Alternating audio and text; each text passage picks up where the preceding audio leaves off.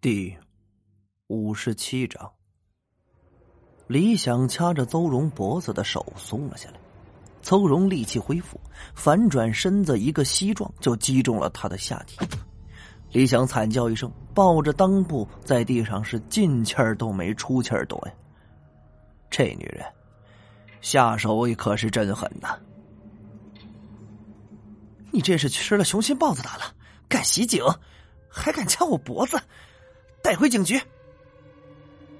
众目睽睽之下，被李想制住，当成人质。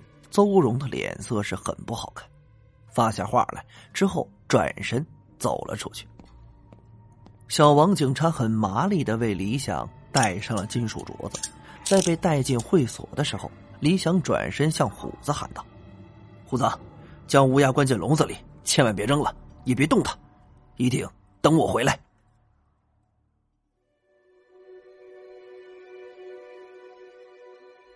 警察局的一个审讯室里，李想一只手被铐在了桌子腿上，就那么斜坐在椅子上，很是难受。在他对面的椅子上坐着一个一脸阴云的女警，正是邹荣。邹警官，你听我说呀，刚才掐你脖子的真不是我，我被怨灵附身了，这这身不由己呀。李想心中那个冤枉。当真啊，是别提了。这话让邹荣顿时愤怒了，猛地一拍桌子，这动作让李想都为他的手感到疼。李想，你以为我傻？还怨灵附体？我看啊，你整个人都神神鬼鬼的，还给我整封建迷信这一套。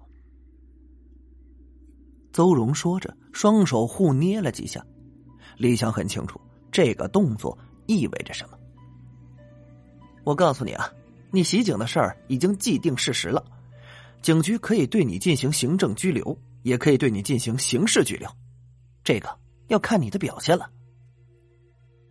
邹荣的表情让李想心头发怵，急忙辩解道：“邹警官，先前在会所乌鸦那一幕你是亲眼看见的，我说的都是实话，你可别冤枉好人。”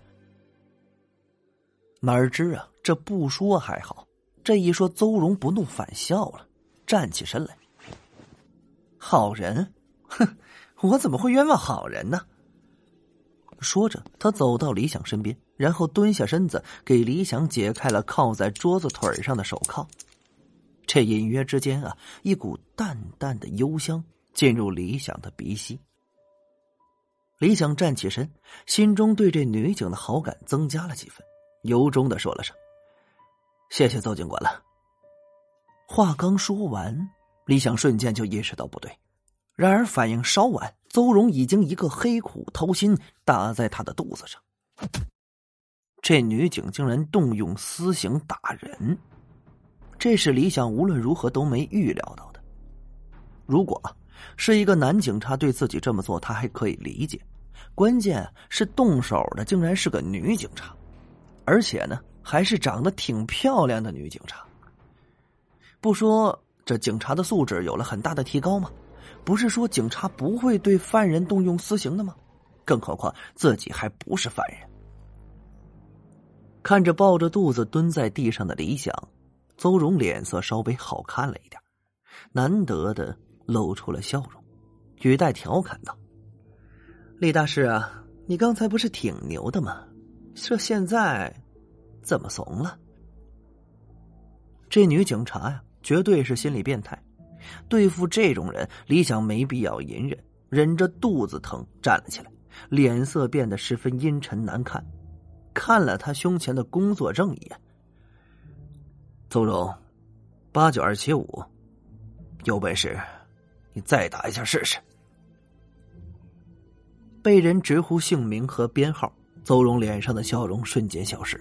也不啰嗦，一拳就向李想的面门打了过去。反正啊，这个审讯室就是自己专门为他准备的，没有摄像头，就算是把他揍死，也没人会进来。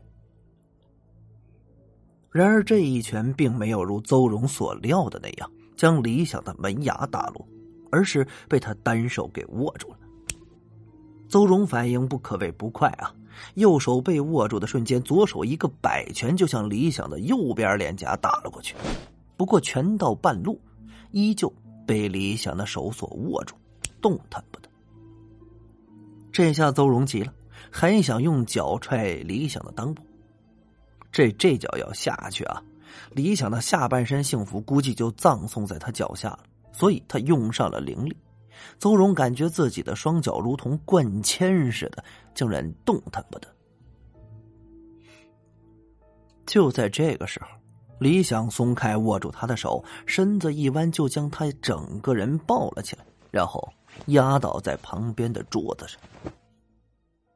这下，邹荣眼中终于露出了惊恐的神色，叫道：“你你你要干什么？”李想也不说话。死死的将邹荣双手压在桌面上，然后顺势俯身就在他的嘴唇上浅浅一吻。这一吻之下，邹荣忽然停止了挣扎，一双漂亮的眼睛睁得大大的，就那么直直的看着李想，脸色上写满了难以置信。邹荣此时的内心是崩溃的，自己的初吻就这样。被这个江湖骗子给夺走了。这家伙竟然敢在审讯室里亲自己。邹荣以为啊，自己出现了幻觉，他很难接受眼前发生的一切，想下意识的去摸腰间的配枪，却发现自己的身体不能动了。这除了眼睛还能眨眨之外，其他地方完全不能控制，这就连说话呀都不行。李想心满意足的起身，站在他的旁边俯视着他，笑道：“邹警官，你现在是不是发现自己不能动了？”邹荣想说话，却是不能，只能眨了眨眼睛。早就告诉过你，我是正宗的风水师，你还不信？我给你使了一个定身法，如果我不给你解除的话，恐怕你这辈子就只能这样躺着了。李想绕着邹荣边走边道：“现在这种情况，如果我要把你那个啥，简直是轻而易举。不过呢，我是个好人，肯定不会做那种事情。这样吧，你放我离开警局，我就解了你的定身法，如何？”邹荣连忙眨眼睛。李想用自己的小指勾起邹荣的小指：“来，我相信你们警察是说话算数的。”咱们拉钩上吊，一百年不许变。钩拉完，邹荣发现自己能动了，本能的一下子坐起来，并迅速以迅雷不及掩耳盗铃之势掏出腰间的配枪，指着李想的脑袋。李想连忙举起双手，不过脸上依旧挂着笑容。邹警官，咱们可是说好的，这可是警察局，你要是开枪的话，后果。你是知道的，开枪，邹荣是肯定不会的。虽然被李想轻薄，但身为一名警察，心理素质这还是过硬的，并不会因此失去理智。只是他咽不下这口气儿啊！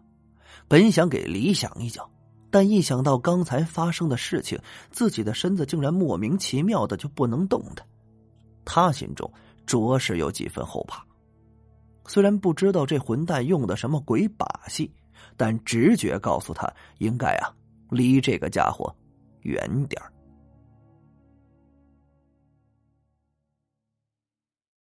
感谢您的收听，去运用商店下载 Patreon 运用城市，在首页搜索海量有声书，或点击下方链接听更多小说等内容。